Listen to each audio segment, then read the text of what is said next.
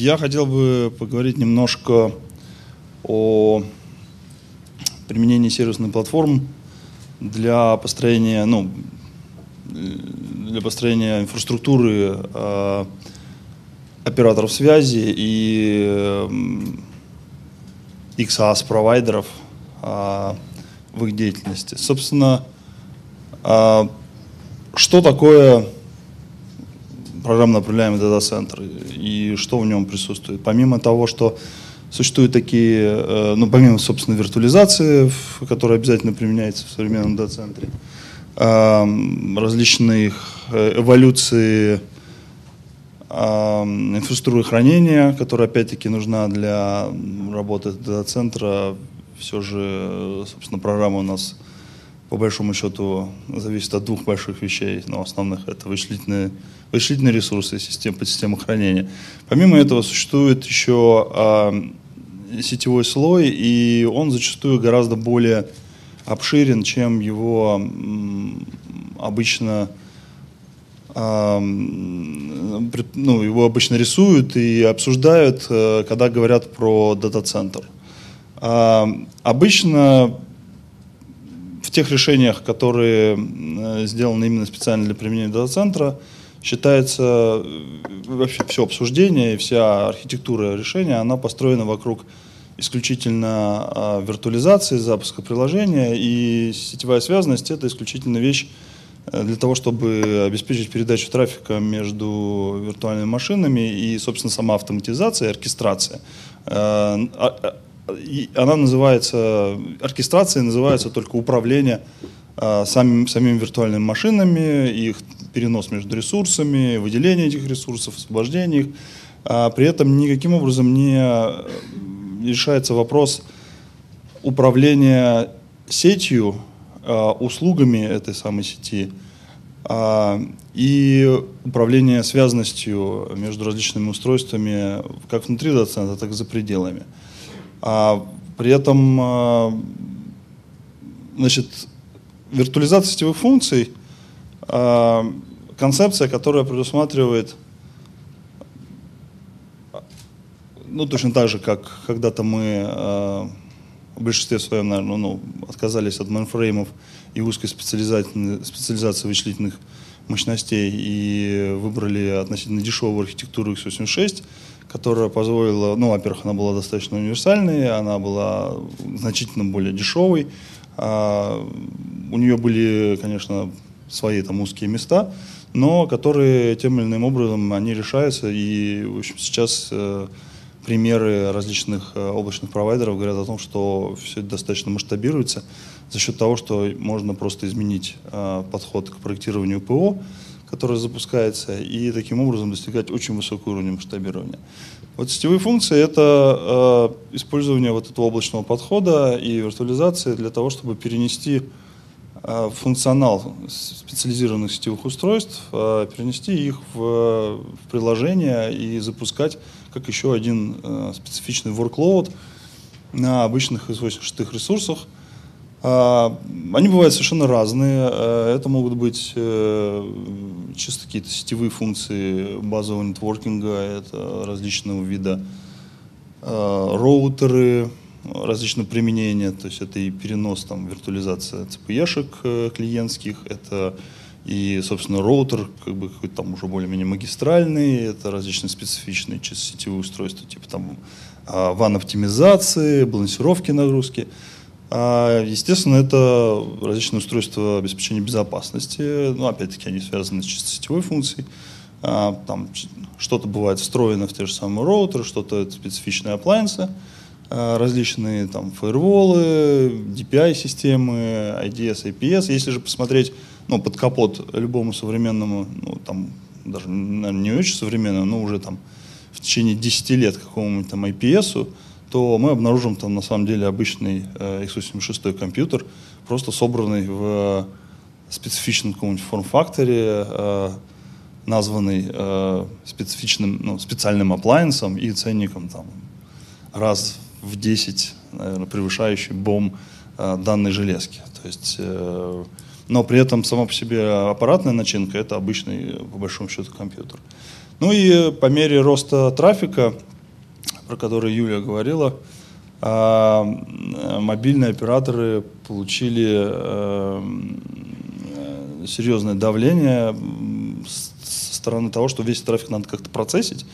И э, концепция централизованного ядра, в котором э, происходит обработка трафика его аутентификация, дальше там перенаправление в пакетные сети, а, она приводит к тому, что ну, уже просто в принципе невозможно, во-первых,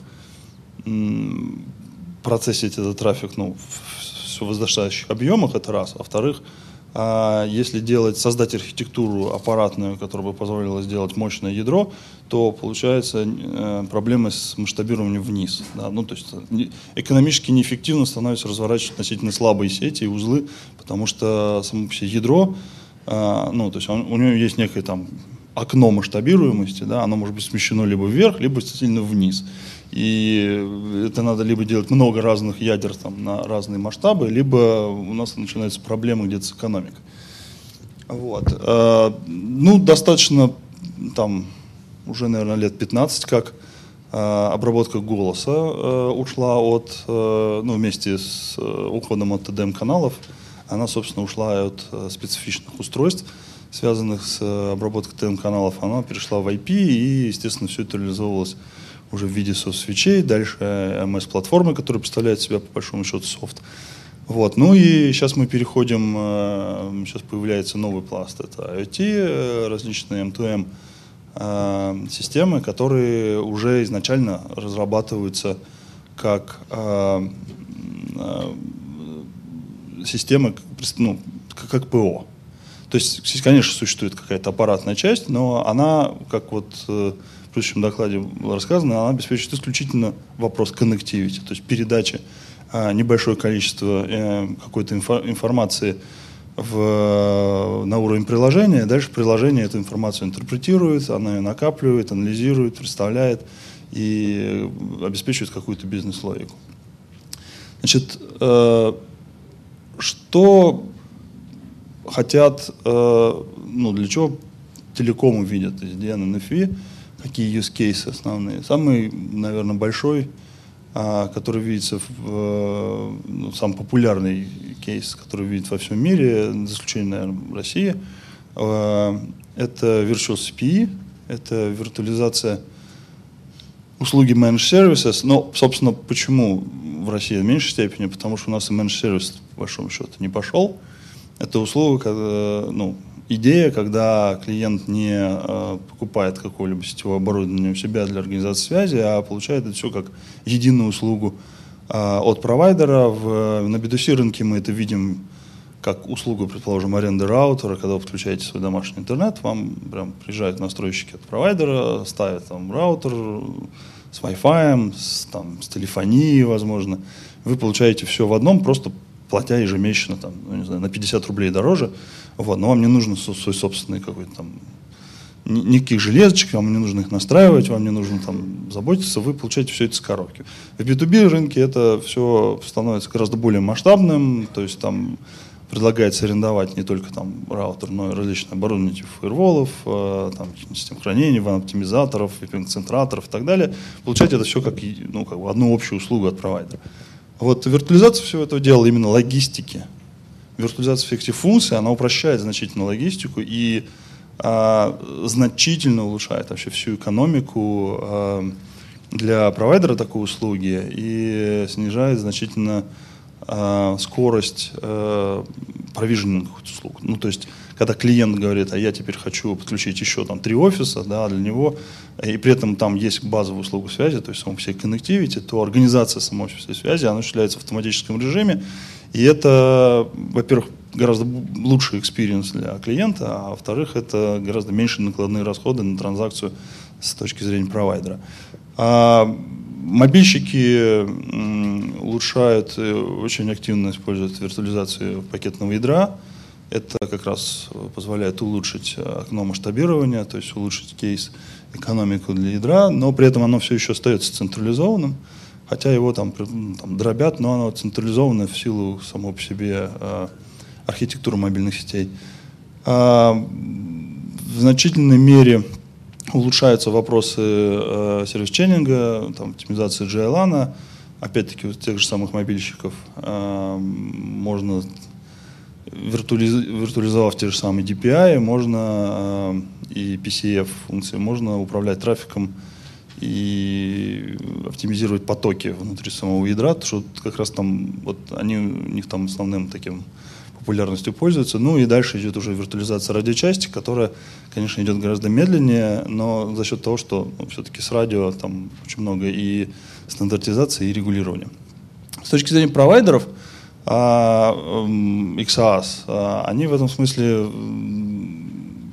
если SDN они еще, возможно, пользуются, а, в той части, а, которая представляет систему виртуализации, такие как OpenStack или э, VMware. А, то есть это управление верлейными сетями для там, оркестрации виртуальной инфраструктуры то вот э, виртуализация сетевых функций они применяют очень мало, не в последнюю очередь, потому что они не видят для себя, наверное, в какой-то мере рынка для этого. Хотя, на, на мой взгляд, э, существует целый ряд услуг, которые можно оказывать. Это во-первых, э, предоставление самих функций как э, ну, в аренду клиента. То есть вы предлагаете услугу VDC, э, ну, по, по сути это виртуализированный colocation для B2B заказчика, и сначала он туда перемещает часть workload, потом он перемещает туда весь всю свою инфраструктуру. Это означает, что ему уже нужны какие-то сетевые устройства для того, чтобы обеспечить выход в интернет, для того, чтобы защитить свою инфраструктуру э, извне. Э, это нужны какие-нибудь фаерволы. А если у него есть какие-то сервисы, которые выставляются наружу, значит, ему нужен Web Application Firewall, ему нужны балансировщики, если у него более-менее нагруженные сервисы. А если у него есть большое количество работающих удаленных сотрудников, то не имеет смысла а, гонять трафик э, этих удаленных сотрудников сначала к себе в офис, а потом в VDC. Ну, проще это сразу же терминировать в самом VDC, ресурсы-то там находятся теперь. Вот, это значит, это услуга VPN-концентраторов, а, то есть это уже фактически э, виртуальности, ну, сетевые функции, которые требуются подобно заказчикам. И совершенно логично, что XS-провайдер должен это представлять в виде именно виртуальных экземпляров этих функций. А, таким образом мы их оркестрируем а, уже не как виртуальные машины, просто какие-то абстрактные workload, да, а именно уже какую-то специфичную функцию. А, собственно, ну и второй, второй момент – это возможность э, для больших XRX-провайдеров выступать в качестве а, PaaS а, провайдеров для операторов связи, для того, чтобы предлагать свои вычислительные мощности и платформы управления а, как один из, например, резервный или там, альтернативный там, по конкурсу, в зависимости от стратегии большого там, телеком-провайдера, поставщика инфраструк... виртуализированной инфраструктуры, который умеет управлять еще сетевыми функциями, это значит, что большой телеком-провайдер может ее использовать э, в своей работе, э, выгружая часть нагрузки, используя как резерв расширяемый или используя как основные дата-центры. Значит, э, с точки зрения телеком-провайдеров, основным очень важной вещью, которые, которые они будут идти. Это вещь называется Telco Cloud. Это трансформация э, традиционных э, телеком-попов, то есть point of presence, то есть узлов телекоммуникационных, э, трансформация из специфичных узлов, которые привязаны к исключительно телеком-услугам, э, то есть коммутация каналов, предоставление доступа, предоставление исключительной связности, э, в которых находится исключительно телеком-оборудование – трансформация их в дата-центры, потому что, ну, во-первых, они и так уже наполовину забиты серверами, а, потому что они нужны в своей собственной э, деятельности провайдера, там различные биллинги и какие-нибудь там сбор логов, статистики, э, ну, все больше и больше различной IT инфраструктура начинает э, на эти попы выноситься, потому что гонять весь трафик, который должен быть локально обработан, гонять их по каналам становится не очень выгодно. Вот. Э, ну, таким образом мы получаем, что у телеком-провайдера там, в течение наверное, лет пяти а, появится большая инфраструктура распределенных дата-центров, распределенных по всей сети, и совершенно логично будет э, использовать их для виртуализации сервисной границы, э, перенеся в сами сетевые функции инфраструктурные из э, железок, перенеся их в виртуальные машины и таким образом обеспечив э, масштабирование, резервирование этих функций, лучшую экономику и самое главное это управляемость. А, и здесь мы приходим к тому э, нюансу, что текущие решения, которые предназначены для управления инфраструктурой внутри дата-центра, они, собственно, внутри дата-центра локализованы, и э, никакой услуги, которая бы выходила за пределы дата-центра, они ну, на своем уровне абстракции, они, она у них не представлена. А услуга оператора связи, она все-таки является связной услугой, где э, там одна или несколько виртуальных машин, которые будут запущены для там, потока трафика от какого-то клиента, это всего лишь э, часть самой большой услуги. И поэтому э, мы считаем, что очень важным является не только реализация возможности управления э, виртуализацией, но и склеивание э, услуг транспортных с э, виртуальными функциями, которые находятся в виртуализации. Максим, и Максим, дальнейшим склеиванием... Немножко с таймингом да, прибираем. ускоряюсь. Угу. И дальнейшим э, склеиванием это с доступом либо к облакам, э, либо ну, доступом к интернету. Э, Техническую часть, наверное, в значительной мере я пропущу. А, значит, э, существует очень большое количество различных требований, по большому счету, к э, инфраструктуре.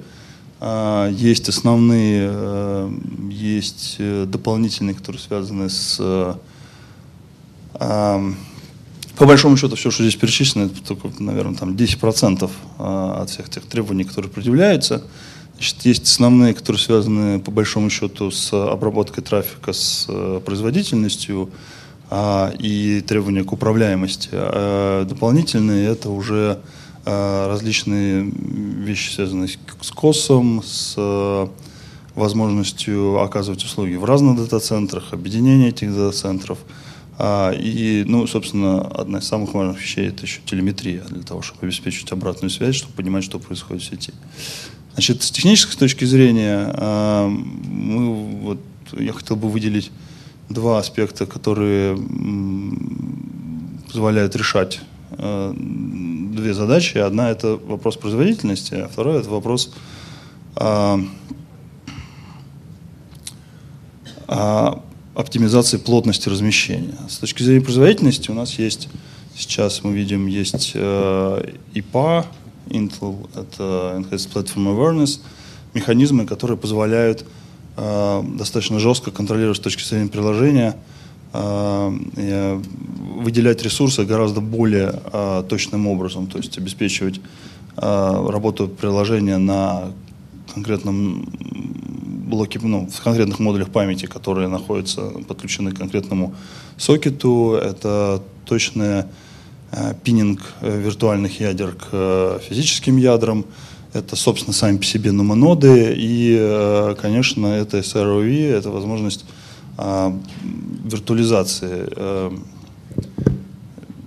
сети внутри самого одного хоста для, для того, чтобы обеспечить скорость, приближенную к скорости PCI для обработки трафика. Ну и, собственно, для того, чтобы там, подойти к, к, к вопросу плотности размещения, э, как может быть запущена ну, сама сетевая функция? Это самый простой и надежный способ это запустить просто на железе. Мы берем сервер, мы на нем запускаем софт, мы получаем максимальную производительность, потому что у нас а, нет никаких промежуточных слоев, мы, работаем непосредственно железу, это Э, оптимум с точки зрения производительности, но абсолютно никакой гибкости. И э, у нас проблемы с экономикой и с, с ресурсами, потому что мы вынуждены резервировать ресурсы на всю функцию. Второй способ – это виртуализация через гипервизор, использование SR, SROV. А, здесь мы берем, мы лучше утилизируем ресурсы вычислительные, мы запускаем разные виртуальные машины – а через SROV либо через PCI Pass.ru прокидываем непосредственно сетевые интерфейсы. Все хорошо, более-менее с, э, плотность улучшается, но у нас отсутствует гибкость. потому что таким образом мы сетевые интерфейсы намертво прибиваем к нужным виртуальным машинам. А, и у нас начинаются сложности с тем, чтобы э, перемещать эти виртуальные машины в случае, если нам нужно переоптимизировать распределение э, этих машин по ресурсам, или если у нас произошла какая-то авария. А, для этого мы можем э, использовать какой-нибудь vSwitch. Э, машина у нас уже отвязана от ресурсов, э, ну, непосредственно сетевых ресурсов. Но начинают возникать сложности, каким образом обеспечить высокопроизводительную передачу данных. А, потому что vSwitch, как ни крути, у него есть механизмы копирования, мы не можем напрямую передавать э, доступ к приложению внутри виртуальной машины, э, передавать доступ к DMA сетевой карты –